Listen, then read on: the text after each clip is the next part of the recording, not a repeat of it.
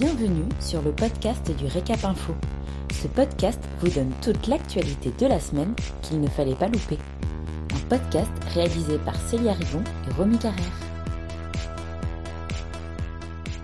Vous écoutez l'essentiel de l'actualité de la semaine du 6 au 9 avril 2021.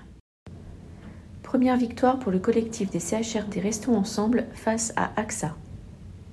Le tribunal de commerce de Tarascon, dans sa décision du 29 mars 2021, a condamné AXA à indemniser la perte d'exploitation des restaurateurs Claire et Julien Drouot de Maison Drouot à Maussane-les-Alpilles dans les Bouches-du-Rhône pour les deux périodes de confinement au printemps puis à l'automne 2020.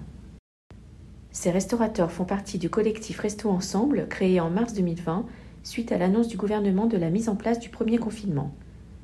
L'association, qui compte 250 membres, propose une véritable boîte à outils comprenant l'ensemble des informations officielles, les documents à télécharger, des points hebdomadaires sur l'évolution des aides, mais également un accompagnement avec un cabinet d'avocats spécialisé.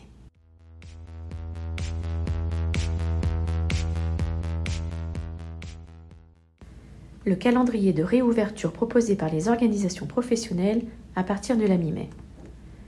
Les organisations professionnelles UMI, GNI, GNC et SNRTC ont transmis vendredi 2 avril au Premier ministre Jean Castex leur proposition de plan de réouverture.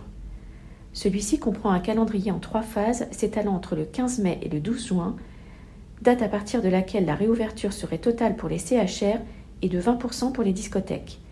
Les organisations syndicales insistent également sur le maintien de l'accompagnement des entreprises pendant et après la réouverture.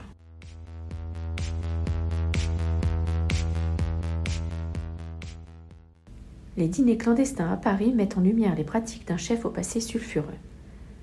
Les dîners clandestins parisiens, dévoilés par un reportage de M6, font polémique depuis le week-end dernier. Facilement identifiés, ces soirées non autorisées remettent sur le devant de la scène le chef Christophe Leroy, connu de longue date sur la Côte d'Azur pour ses concepts tropéziens, blacklisté depuis plusieurs années par de nombreux fournisseurs et salariés de la région. Entre autres, en 2017, le restaurant créé à Ramatuelle avec Pamela Anderson, fermé moins de 10 jours après son ouverture et était mis en liquidation judiciaire dans la foulée. La star hollywoodienne avait déploré la maltraitance du personnel ainsi qu'un total manque de respect. Merci pour votre écoute.